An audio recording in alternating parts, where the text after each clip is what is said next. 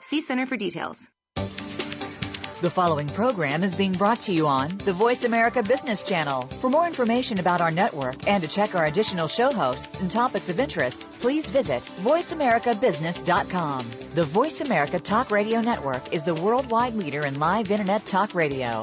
Visit voiceamerica.com. The views and ideas expressed on the following program are strictly those of the host or guests and do not necessarily reflect the views and ideas held by the Voice America Talk Radio Network, its staff, and management. The opinions expressed here reflect the judgment of the host and are subject to change. The material has been prepared and can be distributed for information purposes and is not a solicitation or an offer to buy any security or instrument or to participate in any trading strategy. Additional information is available upon request. Please contact Jason Steele at info at westonbanks.com.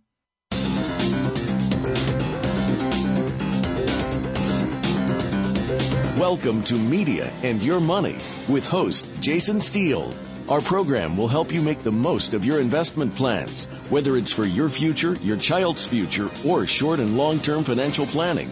Now, here is your host, Jason Steele. Good morning, East Coast.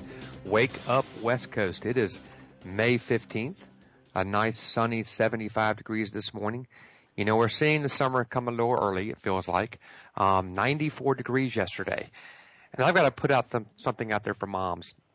May is a time of busyness. I think I've seen my wife for a total of about 20 minutes the last three nights between school parties and uh, jumping back and forth at different uh, end of school year programs, soccer tryouts, summer tryouts. I can't believe how busy these moms are. So we know they're going to be deserving deserving it as well as our kids. I'm your host, Jason Steele of Media and Your Money and uh, thank you for dialing in. The premise of our show is to explore and educate and tear down the walls of what we call traditional money management, and then sh- our show and show our listeners a way that we can potentially profit from thinking outside the box. However, today we are going to take a small change and we're going to look into understanding the world of real estate 1031 exchanges. With us, we have a guest, Whitney Brennan who works with the IPX Exchange Corporation, and she will be uh, coming in to give us a whole uh, what is a 1031, how they work, what the myths, uh, what are the the legends we hear about how you can move money between buildings and um, apartment complexes as well as other investments. But before we begin, let's take a look at yesterday uh, of what happened in the market. You know, there's a lot of data that came in.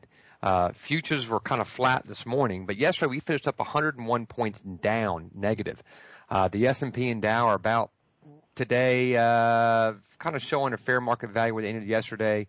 Uh, jobless claims this morning unexpectedly dropped last week by 24,000 to a seven-year low of 297,000. On the inflation front, the consumer price index increased about 0.3 in April, the largest gain in 10 months. In addition, the Empire Manufacturing Index rebounded more than expected from a six month low as it jumped to the best reading since we've seen in June 2010. Uh, other data is due out uh, after the open this morning, including some updates on industrial production and mid-Atlantic business activity, in addition to a gauge of confidence among U.S. home builders. We might come back to that during the show. Um, earnings results were kind of getting some attention this morning. Walmart is down over 3% in pre-market trading after posting quarterly earnings and revenue below analyst expectations, citing tough winter weather conditions. Fellow retailer Kohl's is also down 3% before the open after falling short of profit estimates as same-store sales dropped. But on the upside, Cisco Systems is rallying 7.5% in the early action after the company delivered an encouraging forecast for fourth quarter profit and sales. When we go back to fixed income, we're going to bring Whitney on. Um, in fixed income, we're seeing the 10-year Treasury holding around 2.55%. You know, we finished the year around 3%. The, uh, the 10-year Treasury moved back, which finds a great profitable area to do some great long-term financing. And so we're going to segment into our guest, Whitney Brennan. Whitney, you on the line with us? I'm here. Thanks, Jason. Hey, good morning. Now, Whitney, let me start off with this. Are you one of those moms that's shuffling around in May back and forth trying to see your husband and your kids at the same time? I'm one of those moms. Yep. I, I barely see my husband. It um, is. It's difficult. between soccer practice and school and meetings. It's a tough ride. they need to get moms some sort of like, hey, here's the schedule at the very end of the year, and I think somebody just needs to go to his moms and say, enough is enough. Because I see my wife, she's like, forget the homework, we're going to the pool. Forget that, we're not even turning it in. You got nine days of school left, so I think they're all in the same boat. Whitney, for our listeners, can you explain to them what is a 1031 exchange? Yeah, I sure can. Well, first of all, the 1031 is a U.S. tax code that allows you to defer paying taxes on the sale of investment property. So, in other words, if the sale of the investment property would have a taxable event, the investor can uh, defer the capital gains by reinvesting the proceeds in another investment property. Um, in this event, uh, the sales contract would have some verbiage indicating that the investor is doing a 1031 exchange. The investment property, though, has to be held for productive use in a trade, business, or investment.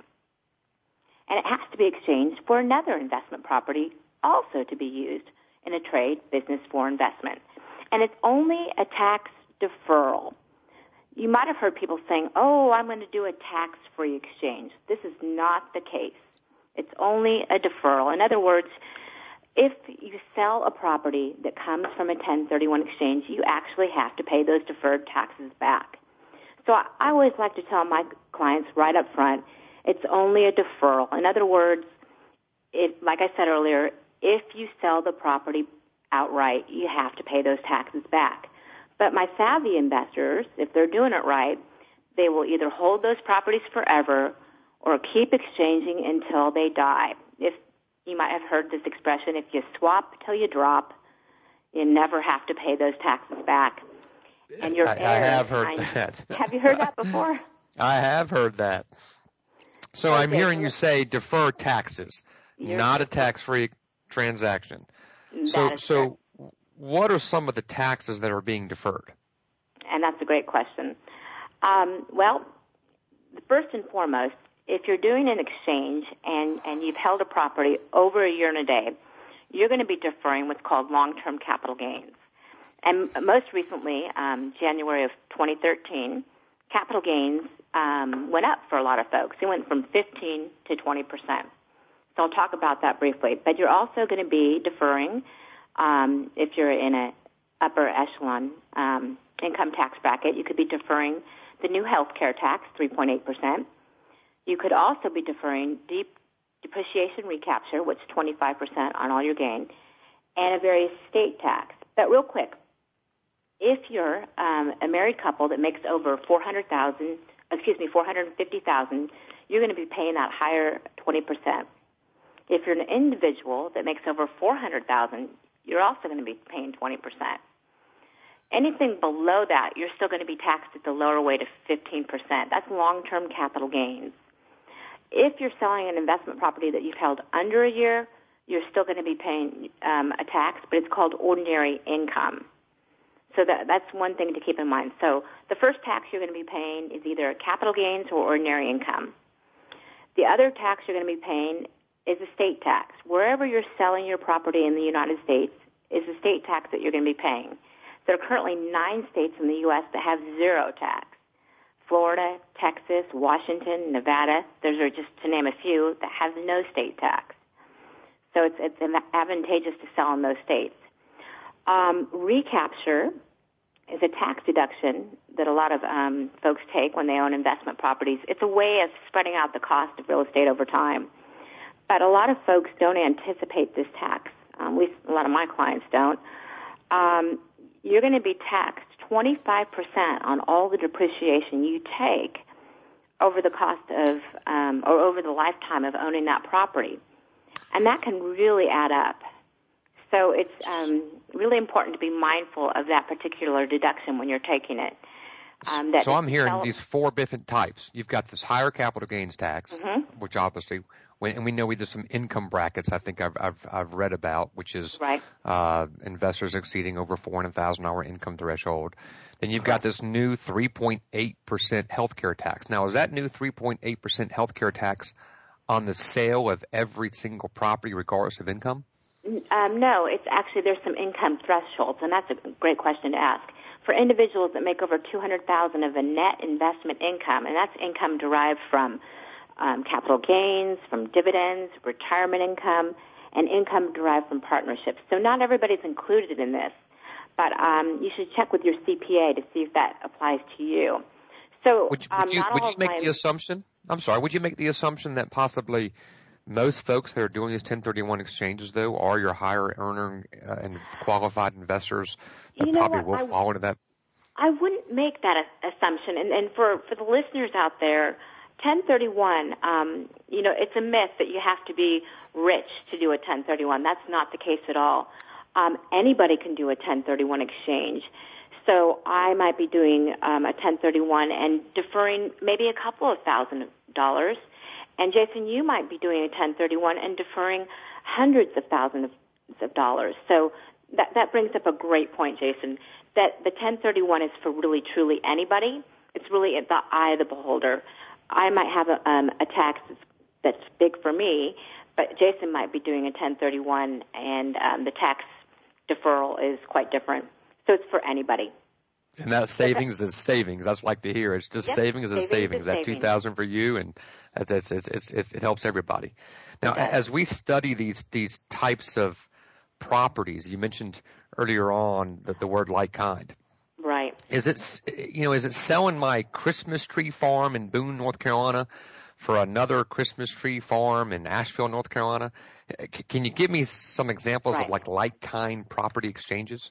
Yeah, and you know, um, we've been throwing around the term like kind. Um, basically, like kind is a very broad, sweeping term, but basically, um, you can do a 1031 exchange with any real property um, for any other real property as long as it's located in the U.S. Um, as long as that property is held for um, productive use in a trade, business, or investment. So um, you can exchange your condo that's um, zoned residentially for a commercial property. You can exchange raw land that's unimproved for something that's um, eh, eh, that is zoned commercially. So a lot of folks think it's house for house. Not the case at all. It's real property for real property. And and, and you know what? I just want to go back to one point we didn't really finish up with the taxes. Oh yes. The mhm. 1031 allows you to defer all of those taxes that we were mentioning, Jason. Um, it's the capital gains, it's the recapture, it's the health care tax. It's all four of those taxes. Because I came out of a lecture the other day and, and somebody was saying, so does it just defer one of those taxes? No, it's all of those taxes. So it's a real powerful tool, the 1031 exchange. As long as you're exchanging like-kind property for like-kind property, it's real property for real property. You can go from commercial to residential. You can go from something that you own a hundred percent of to something that you own a interest in. And I'm sure you've educated your um, audience on the DST um, and why the the benefits of DST. But it gives you the flexibility to be able to buy something in a fractional ownership. But um, as long as you have a deeded interest um, and it's been used for um, business, trade, or investment, it's considered like kind. And you are using it. And- Go ahead. Well, and that, and that's kind of where I think you know uh, many folks have, have uh, I've gotten some phone calls in the past is, you know, is what's hey is this going to qualify? So let, let's go over for a, a couple examples of of what's not like kind. Like for example, um, my primary residence for some partnership interest in an LLC, or my Christmas tree farm for a banknote that I would like to buy on on discount. Th- Right. Those aren't like kind. That's Can you go into some of that does not qualify? I mean, I get I've gotten Yeah. calls about selling businesses and things like that. Right, right. I had one recently where um, somebody was selling their gas station, and they wanted to know if they could exchange their customer list. So the goodwill of uh, would not be considered like kind. Um, here's one I get daily. Can I exchange my um, single family rental for a primary residence? And that would not qualify. it, it, it has to be used for business, trade, or investment. So could you um, buy a single family rental and later down the road convert it? Um, yes, the answer is yes, you could convert something to a primary residence, but it has to be seasoned, if you will. It has to be used. Your intention, it's the taxpayer's intention um, at the time of purchase to be used for business, trade, or investment. How long does somebody have to use it? That's a great question. Nowhere in the tax code does it say you must hold, um, and, and certainly um, that's a question we get daily. How long do I have to hold my investment property before I exchange it or before I convert it to, say, a primary residence? Um, yeah, I, I think I read something a long time ago that uh, you know uh, you you want to move at the beach full time, and all of a sudden you use it for investment property, and then mm-hmm. you're right, three or four or five years go by, I'm moving into it as my personal property. Mm-hmm. You know, and so uh, what a what a great what a great use of of my sources. So you can do yep. that. You can yep. sell a, a mountain investment property, buy a beach investment property. Mm-hmm Yep. Rent it out, and then three or four years, sell my Raleigh residence, and then move to the beach full time, and yep. and I got my investment property tax free. Well, let me tell you. Speaking, if let's just say you had a scenario like that, there is a um, a revenue procedure.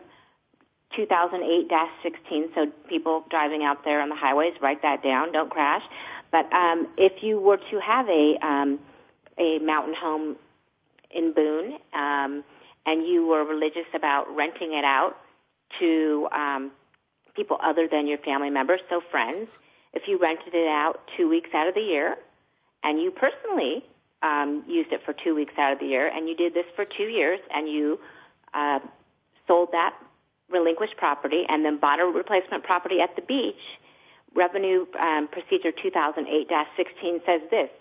For that new property at the beach, if you did the same for two years, you rented it out um, to friends, not family members, um, for two weeks, and you for two weeks um, out of the year used it for personal use, you could later convert that beach house to a primary residence, and that um, the IRS would um, be fine with that. So, Revenue Procedure 2008-16 would be something for our listeners to read up on if they were thinking about converting a, a beach house to personal use. I think that people just don't know that, and we hear that all. Yeah. Whitney, we're going to we're going to take a break, and we're going to come back, and we're going to ask you some questions about some of the rules that surround everything in these 1031s, and and and see if we can even get more clarification because this is uh, highly educational. When we come back.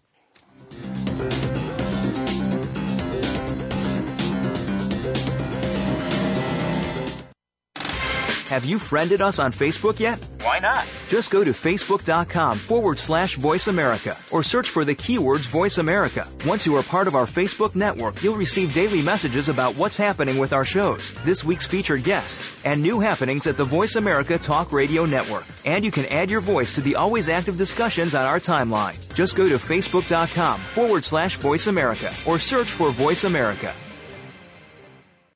Game changing technologies and strategies are transformational, exciting, and disruptive for a reason. They shake up your status quo. They get you thinking about new ways to scale, compete, and grow. They move you in amazing new directions. You're invited to take your coffee break with Game Changers on Thursdays at 7 a.m. Pacific Time, 10 a.m. Eastern Time for our special series on the future of business.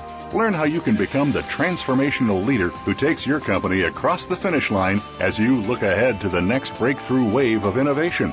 The Future of Business with Game Changers, presented by SAP on the Business Channel. Days, everyone is looking for information on staying young, healthy, and fit. The Voice America Health and Wellness Network is here to help you on your quest to better health and a better you. We talk about everything from diet, fitness, and aging to substance abuse, personal growth, mental health, and much more. Learn from our experts who cover health and wellness from traditional and holistic perspectives. Tune in to the Voice America Health and Wellness Network. Healthy living starts here. Become our friend on Facebook. Post your thoughts about our shows and network on our timeline. Visit facebook.com forward slash voice America.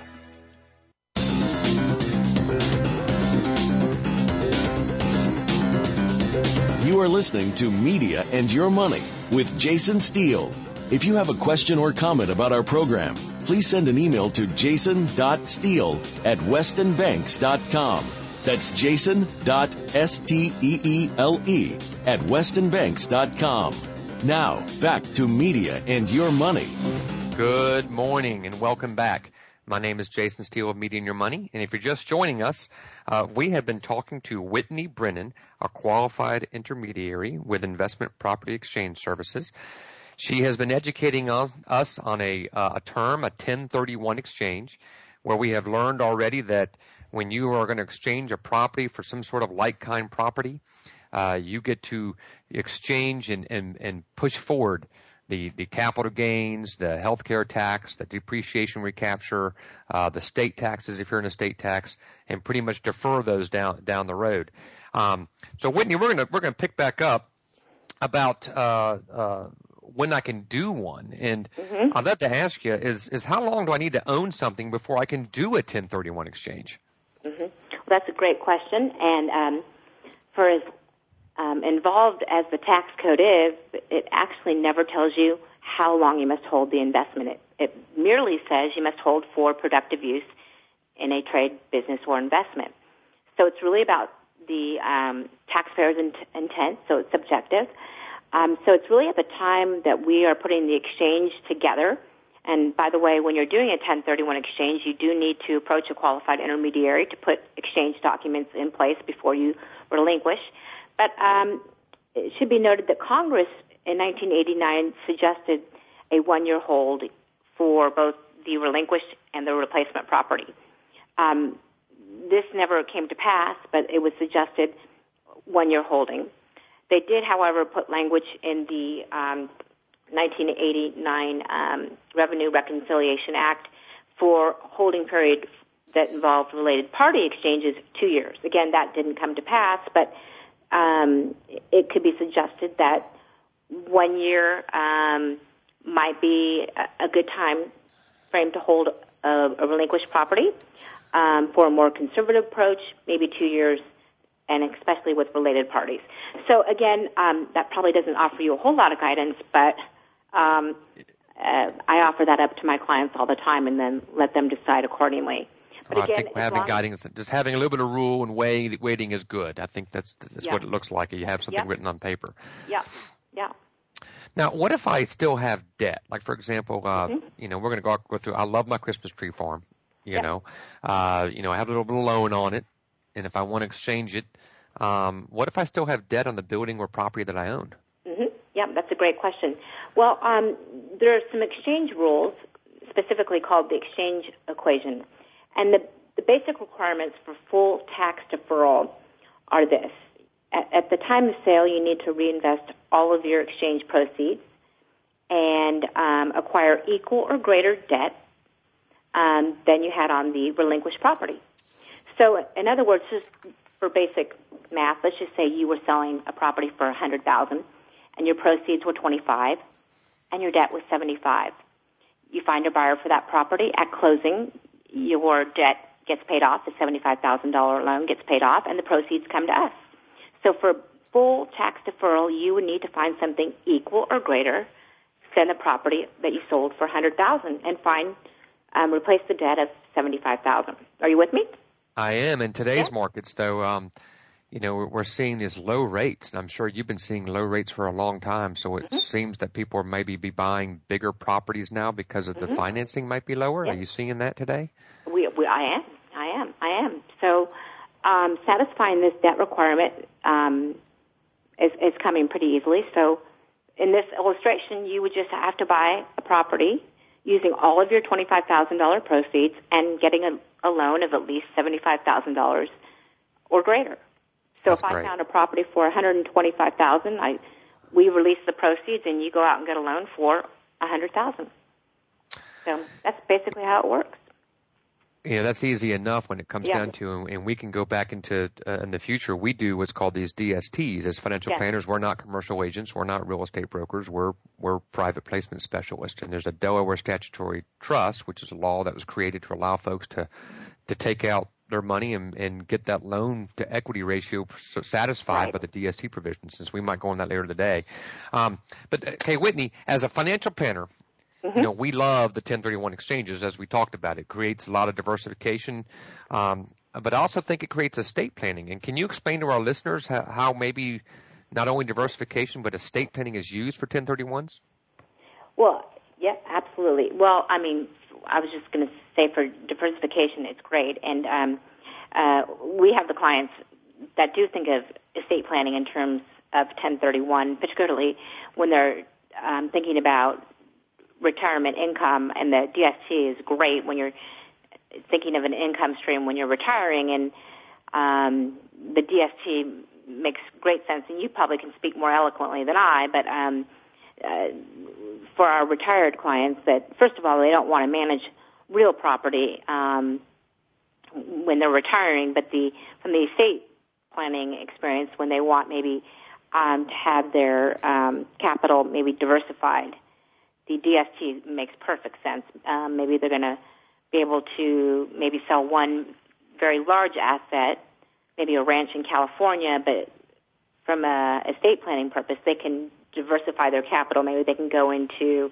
a multifamily, um, uh, you know, situation in Colorado and have capital placed there, and then maybe they can buy something in, um, you know, in North Carolina, a grocery anchor and have um, you know capital there. And then i mean you you tell me. I mean i just merely suggest to my clients when they're thinking in terms of estate planning terms of how they might reach out to someone like you um, well I, I love i've got three boys and i've got yeah. a i've got a kid who loves the beach I, lo- I have a kid who loves to ski in the winter and then and then I have a kid who loves amu- amusement parks. So I can see as a dad, someone like me, you know, if I, as I'm getting older and as they as they kind of go back to their loves, I'd have a a, a small condo in Aspen, and I'd have a small oh, beach house in Emerald Isle, and then one by Disney World, and I could take that one property and split it up to three properties. So from a diversification standpoint, I can satisfy each one of my kids can have one of their properties they could use and maybe leave to inheritance, which is pretty pretty neat from an estate planning standpoint. Yeah, you're thinking um, you're thinking of, of for fun. I'm thinking more of yeah, exactly. standpoint. Yeah, yeah but, I'm but, thinking but, of I'm thinking of different for estate planning. I'm thinking monetarily, like okay, let's have different assets around the company uh, country, and you're thinking of fun. But yeah, I am, I am, but I like your I like yours better. I do like yeah, yours no, no, better. No. But uh, So- yeah, no, but you're right. If you do have, you know, and and Jason speaks very eloquently there. But yes, if you do have multiple errors and you have one asset, it's it's good to split them up, and then upon death, then each um, error gets um, something, and then there's no squabbling on who gets what unless somebody wanted the mountains and somebody wanted the beach and they didn't get that. But um, uh, there you go. That's funny. Well, now, am I allowed to, like, if my, let's say I have a son who gets in this business later on, and, and here I am, I'm, I'm 75 years old, and I want to do exchange with him when he's in his 50s and doing some things. Um, can I buy or exchange from a related party? Yeah, you, you can, and, and related party exchanges are um, interesting in that, that there are some rules um, designed around related parties, and that's because um, it, related parties, um, you want to be very careful.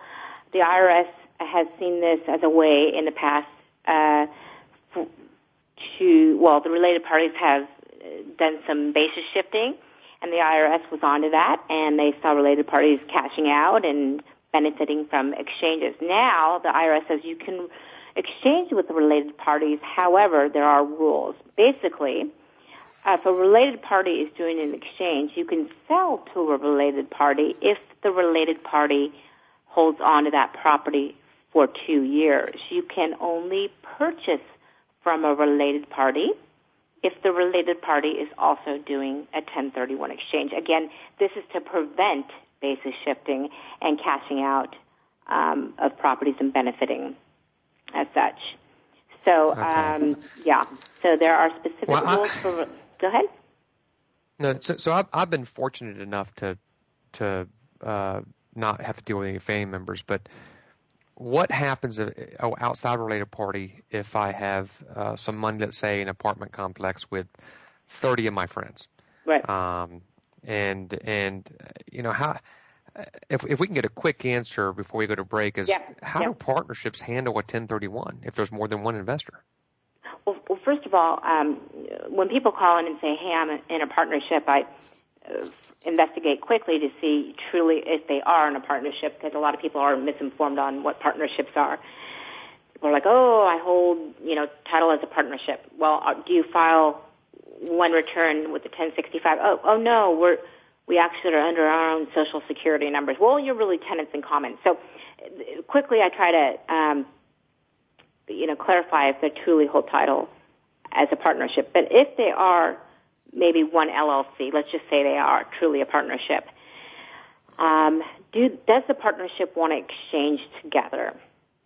And that's great. If they do, um, then they sell together, they buy together the replacement property. That's great because partnerships must exchange in their entirety. However, if the partners want to go their separate ways, um, you may or may not know, you cannot exchange interests in a partnership. That would be personal property, and that would not work. Mm, okay. Yep. So if partners would like to go their own way, um, and I just had one the other day where there were five, and um, three of the members wanted to do an exchange, and two wanted to cash out. And so they, they have some time on their side. The, the property's not going to sell for six months. So our suggestion to them um, was to go back to their CPA. It's a DST. it's a DST. DST. Well, they actually, all of them um, had, um, two of them wanted to cash out and pay taxes, and three of them had each had a respective property they wanted to own individually. So um, what they're going to do is drop out. It's going to be called a drop and swap. They're going to drop out of the partnership, so they're liquidating their partnership and they're going to become tenants in common. And okay. they have t- time on their side. They're going to become tenants in common. Two will, um, at the time of sale, when that comes to pass, pay taxes, and the three will go on their way and do exchanges. So they're going to drop out of the LLC and swap into new properties, and um, and that will be that. And that sounds like a great. And you guys sound like you're very uh, helpful in educating the client. So when we return, from a commercial break, we're going to talk about your role as a qualified intermediary. It just sounds like more than an order taker. When we come back.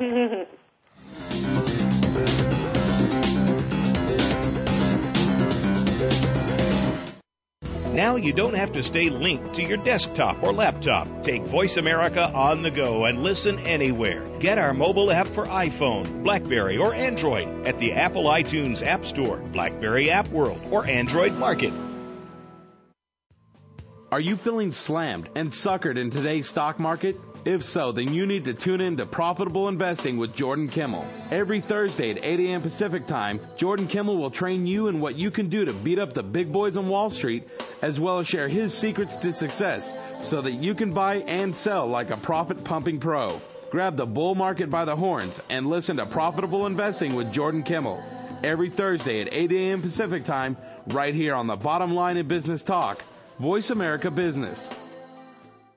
Today, enterprise technology is both strategic and global. Each week on CIO Talk Radio, IT thought leaders from around the world share their experiences with listeners as they discuss with Sanjog Aul how they are trimming costs and partnering with business to innovate and help IT become more competitive. This means better care for customers and improves the corporate bottom line. If you want to keep up with IT thought leadership, listen to CIO Talk Radio with Sanjog Aul every Wednesday at 7 a.m. Pacific Time, 10 a.m. Eastern Time on the Voice America Business Channel, the bottom line in business talk. We're making it easier to listen to the Voice America Talk Radio Network live wherever you go on iPhone, Blackberry, or Android. Download it from the Apple iTunes App Store, Blackberry App World, or Android Market.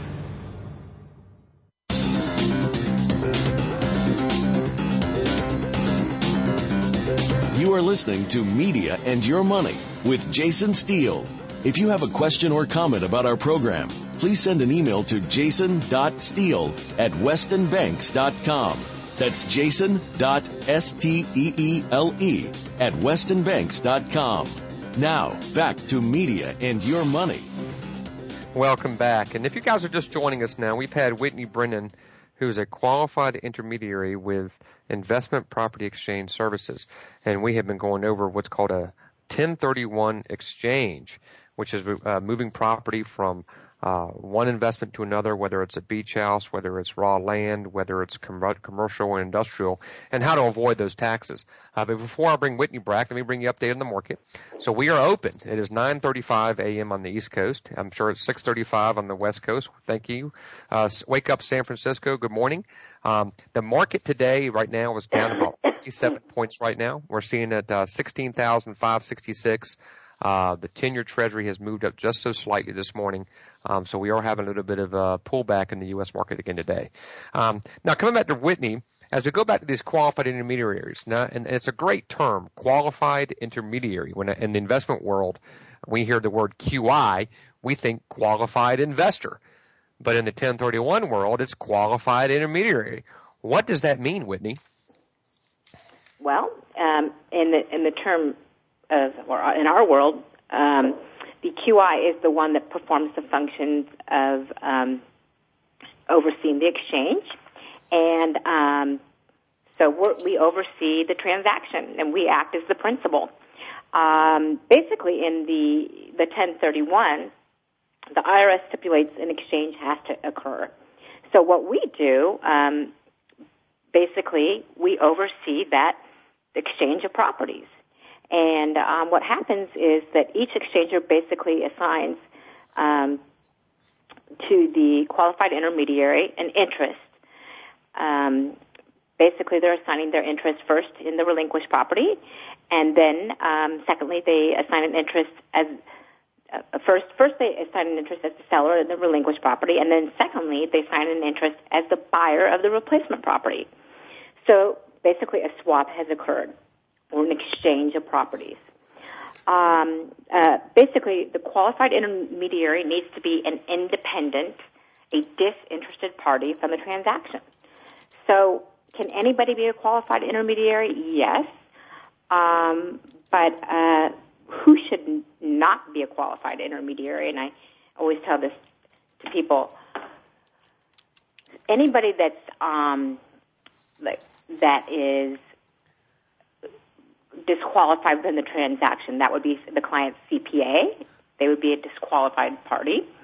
The client's attorney, anybody that's represented them in the last two years. The client's realtor, the client's um, lender, they would be disqualified parties. So anybody that's disqualified cannot be their qualified intermediary.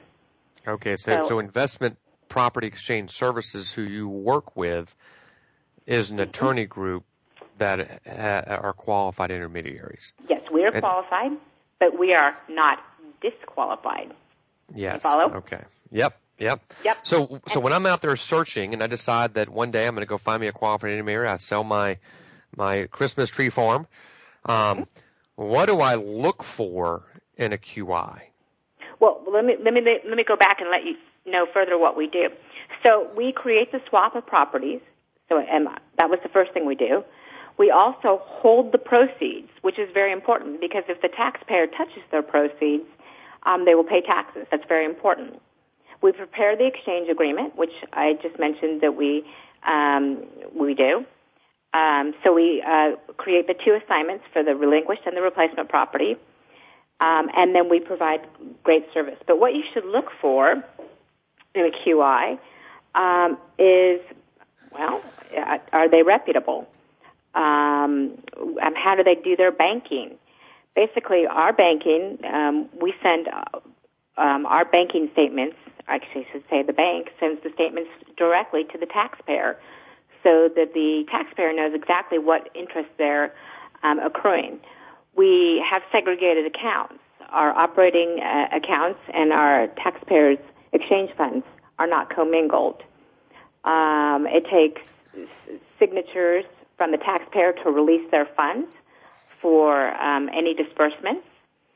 Um, so we're very transparent. We we carry um, very high um, bonding. In fact, our fidelity bond is $100 million. Our E&O insurance um, is $30 million, and we carry a $50 million guarantee for every transaction.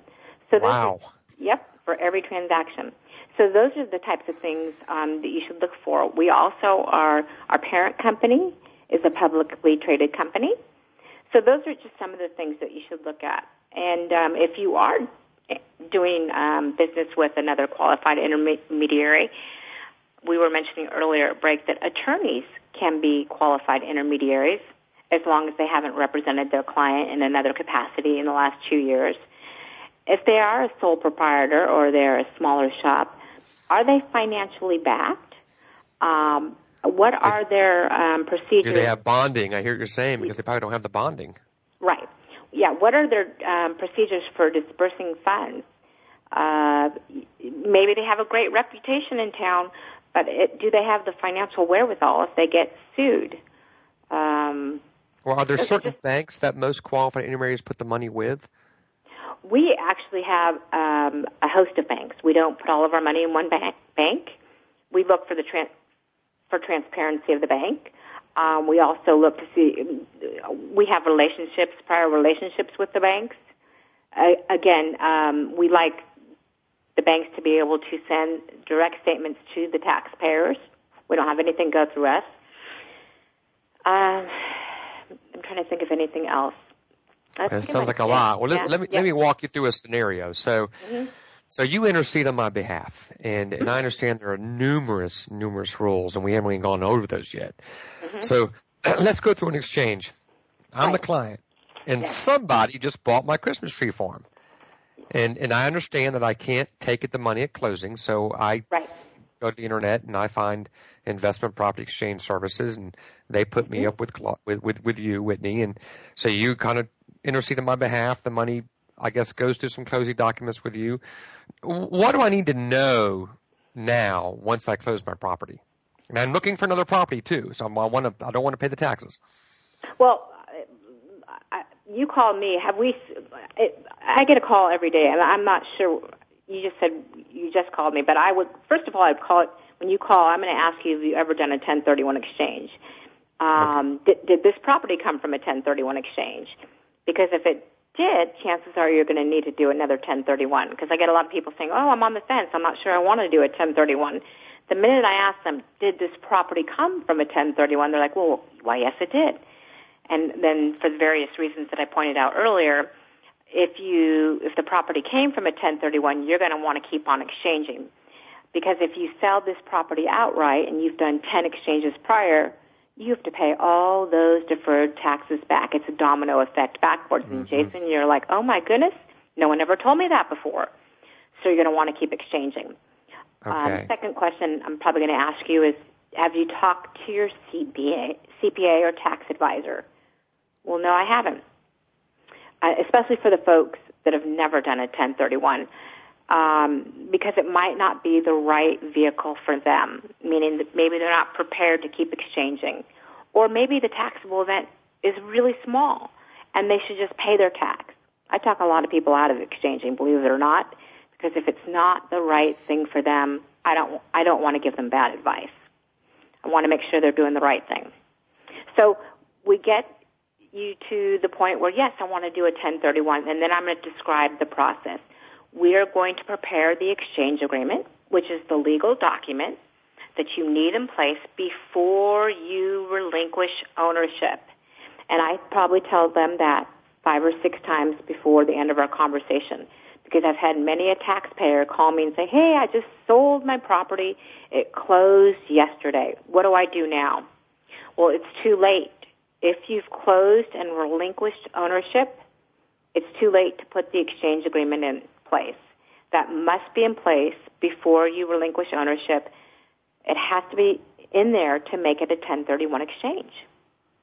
Once so, you close, so, so, I, so which is why I have to go to you then. I have to, I have to know that. I'm going to, as I'm going to a closing, mm-hmm. the closing attorney that I've chosen is not you. You're the qualified intermediary. Right. the closing attorney is putting the money with. Got it. Okay. Yeah. Good clarification. The, the um, call I got yesterday, and I'm not kidding, came from a closing attorney and said, "Oh my gosh, Whitney, we closed last Wednesday, Um, and my, my, during the signing, the, t- the client mentioned something while they were signing the HUD. I think I might want to do a 1031. And the, the closing attorney kind of just glanced over, I mean, just over, blew over Froze. the conversation. yeah, and he proceeded to close. And I said, are you kidding me? Um, he, and I said, what did you think was going to happen? He said, well, I thought she was just going to take care of it on her own. I said, oh my gosh, you're the closing attorney. We thought it was going to get taken. What he needed to do was stop everything and call me and send me a copy of the, for you on the West Coast, the title commitment and the preliminary title report are the same things. But give me a copy of the contract and the preliminary title report, and we could have prepared the exchange agreement right then and there and turn around Wow. in about 20 minutes. And it, he would have still had time to do the exchange agreement. It's not too late to put the exchange agreement in place. When it's too late is when you've recorded. Is when you recorded it and you're sending that closing statement. Mhm. Wow. So So let- let's go through my scenario. So I just, Yeah. I, I, I've, I've got my money with my attorney going to you. I've closed with him who sent it to you is what it sounds like. I'm Yep. recording it with him, but it's going to you, right? Yep, yep, and Okay. coming to us. So all So- he would have had to do is we would have prepared the agreement, and then a few hours later they would have sent us the proceeds. And at closing, um, the very next day, two time clocks get triggered: a 45 day clock and a 180 day clock. In the first 45 days, you're going to identify what it is you're going to buy. From the close, you have the 180 day clock. You must close on what it is you identified back on day 45. So the whole entire exchange lasts 180. In the first 45 days, you're going to identify. You can ID up to three properties in the first rule. Any three properties without regard to their value. Now, not five or ten, just three. Well, in the second rule, you could ID as many as you want, as long Okay. as the sum of their properties do not exceed 200% of what you sold. So if you sold for 200,000, you could ID $400,000 worth of property because 200% of 200,000 is 400,000. You follow? I do. Okay. Hmm Okay. So And- what? So so with financing, I guess I can see people having a financing issue if they find Yeah. a property and they're trying to get the 180 day rule and they can't get their financing in place, lost Right. a job or you know couldn't get things lined up. I could see where the, the deal could be broken. Yeah, and that's why DSTs are great because when people are trying to identify and you're creeping up on the day 45 and then they can't, it's particularly in this marketplace, especially in, in, in the California area, and now we're seeing it in the, the Charlotte area where I'm speaking from today, the inventory is getting so tight, it's hard to identify. And with your products, it's a little bit easier because you've always got stuff circulating out there. That's right, and, I'll give you. You know, we just closed on uh, a young man. Uh, had basically sold an apartment complex, and he got up. You know, apartment complexes are, are, are ripe right now. They're at the top of the market. Everybody's trying to get out of them, and he had about three million dollars, and he bought uh, four different properties with that three million dollars. He bought two different apartment complexes, anywhere from Austin, Texas, to here, as well as what's called a zero coupon pharmacy, which was ten CVS pharmacies put together. All in all, he had to satisfy 56% of debt. He didn't want to go take a $3.8 million loan. He was kind of unwinding his portfolios. So the DST absorbs it and they pay him on the 8th of the month. Uh, his $150,000 a year divided by 12 every single month, Wow. 11 grand. And, and for, it was easy. It was, it really was easy. Now the difference is he has no control. He has no management, you know, but Right. that's what they want in the DST. So But he, he Eh. likes that income stream, I, I presume. it's exactly, and he's not having to pay the property manager. He's not having to pay the taxes, get the employees, or as he said, get the phone call in the middle of the night because somebody shot somebody in the middle of the parking lot. you know, and had the police right, over there. right, right. So, or, or there was a fight break out. So, Right. Um, well, what else do you think that we we need to know uh, uh, with the date of transfer? You know, and because because I, I guess my I, what I'm understanding is that 45 day clock starts the day I close with my attorney and you. It, it starts that the- minute. the- it's it's yeah, not the business next, The days. next day, you record and then the next day, but it just it happens so quickly, and you're out there looking for properties, and then all of a sudden it's it's there. It's always I've always thought that it's great to be talking to someone like you, um, just to to to keep your options open. And then I just for my a lot of my clients, they get to the point where they're just tired of managing their own properties, or um, they just they they can't find options in their in their marketplace, or they want to be able to diversify, and they don't have the the means to go explore these geographies on their own, um, and the due diligence has been done for them, and so um, it's kind of nice to be able to have options that you provide. It is. It, now, is there an extra cost to using your QI versus using, you know, as you go to the QI, your Right. quote, I always see closing costs come out when I buy my settlement statement. Yeah, yeah. I So mean, you- our, our our closing uh, fee, or not our closing fee, but our fee is seven fifty, uh, which I, if you were to go to an attorney, I don't know what their hourly rate is, but attorneys do provide these services. Um, and our fee for standard delayed exchange is seven fifty, which is very competitive. And that's whether you do it or not, right? So, for example, you get 750, you know, to get in the money to make sure you kind of prepare the documents, and Right. inform me my Christmas tree farm for 45 days, and really, honestly, that, that's it. So you've kind of kept Yep. me in the loop. You've kind of kept me going. So if I do an exchange to, let's say, three more properties, it's not 750 per each property at that point that I'm coming out of, right? Because you've already gotten my money from my Christmas tree farm. Yeah, it's Or seven is it fifty for one sale, one replacement, and two fifty for each additional Right. property. Yeah. And, and then if I can't find something, I say, well, it's in my own money, Whitney. I'm just going to pay the tax. You're just kind of wire the money in my account. Right. And, yeah. That's what we do. But but back to the question earlier, what is the role of the intermediary? We're we're there to make sure you defer your tax. Um, it, if you don't find the replacement properties or you choose not to do it, then that's your prerogative. But we're there to make sure you get the agreement in place, um, answer your questions about how the the whole process works. You know, if you have long term goals about you know potentially moving into your beach house, we can help you. You know, get from A to Z. But that's our role is to help educate you on the 1031 pro- process. We don't offer tax advice, but we offer 1031 advice. That's great. Well, I want to close on this real quickly. I don't want to confuse our listeners about the IRS Rule 121 and a 1031. Um, Right. There's some differences to personal residences, and I know, you know, in the U.S. you could sell, I think, your personal residence and keep some money and, and, have it tax free. Can, can you expound on that real quickly? Sure. Section 121 is for the sale of your primary residence, and that's where you, if you live in something two out of five years as an individual, you have a $250,000 exclusion, and for a married couple, it's a $500,000 exclusion. And you can take that exclusion once every two years. So it's a very powerful tax code. And then the 1031, obviously, we've been talking about it for the whole show. Um, and if you're interested, there are some ways where you can combine both tax codes, 1031 and um, 121. And if you're interested in knowing more about that, you can always call me um, after the show. And um, I guess Well, Whitney, t- tell our listeners what your numbers are and your email and everything Sure. where they can they can get it down. Sure. Um, cell number is nine one six eight zero six one four six eight.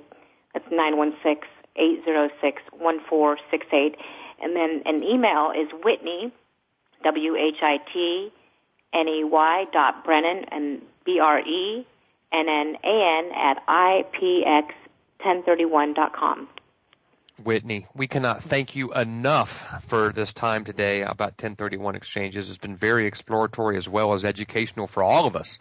And we hope that you can maybe come back in some other time. We can go deep into some of the strategies that we can use for 1031s. I know this is kind of a 10,000 square uh, foot view, um, and I'd love to have you back on again. So, Whitney, thank you so so much for joining us today. Thank you. I'm Jason Steele. I'm with Media and Your Money. And as we finish out uh, the show, next week we've got Thomas Hagstrom from F Squared Investments, one of our tactical advisors. He, they're, they're red hot. Uh, they've been doing some pretty good uh, algorithms in the market. Uh, their whole goal is to provide an airbag to your portfolio so that when the market begins to decline, they get out. Again, thank you for joining and Your Money. Join us next week.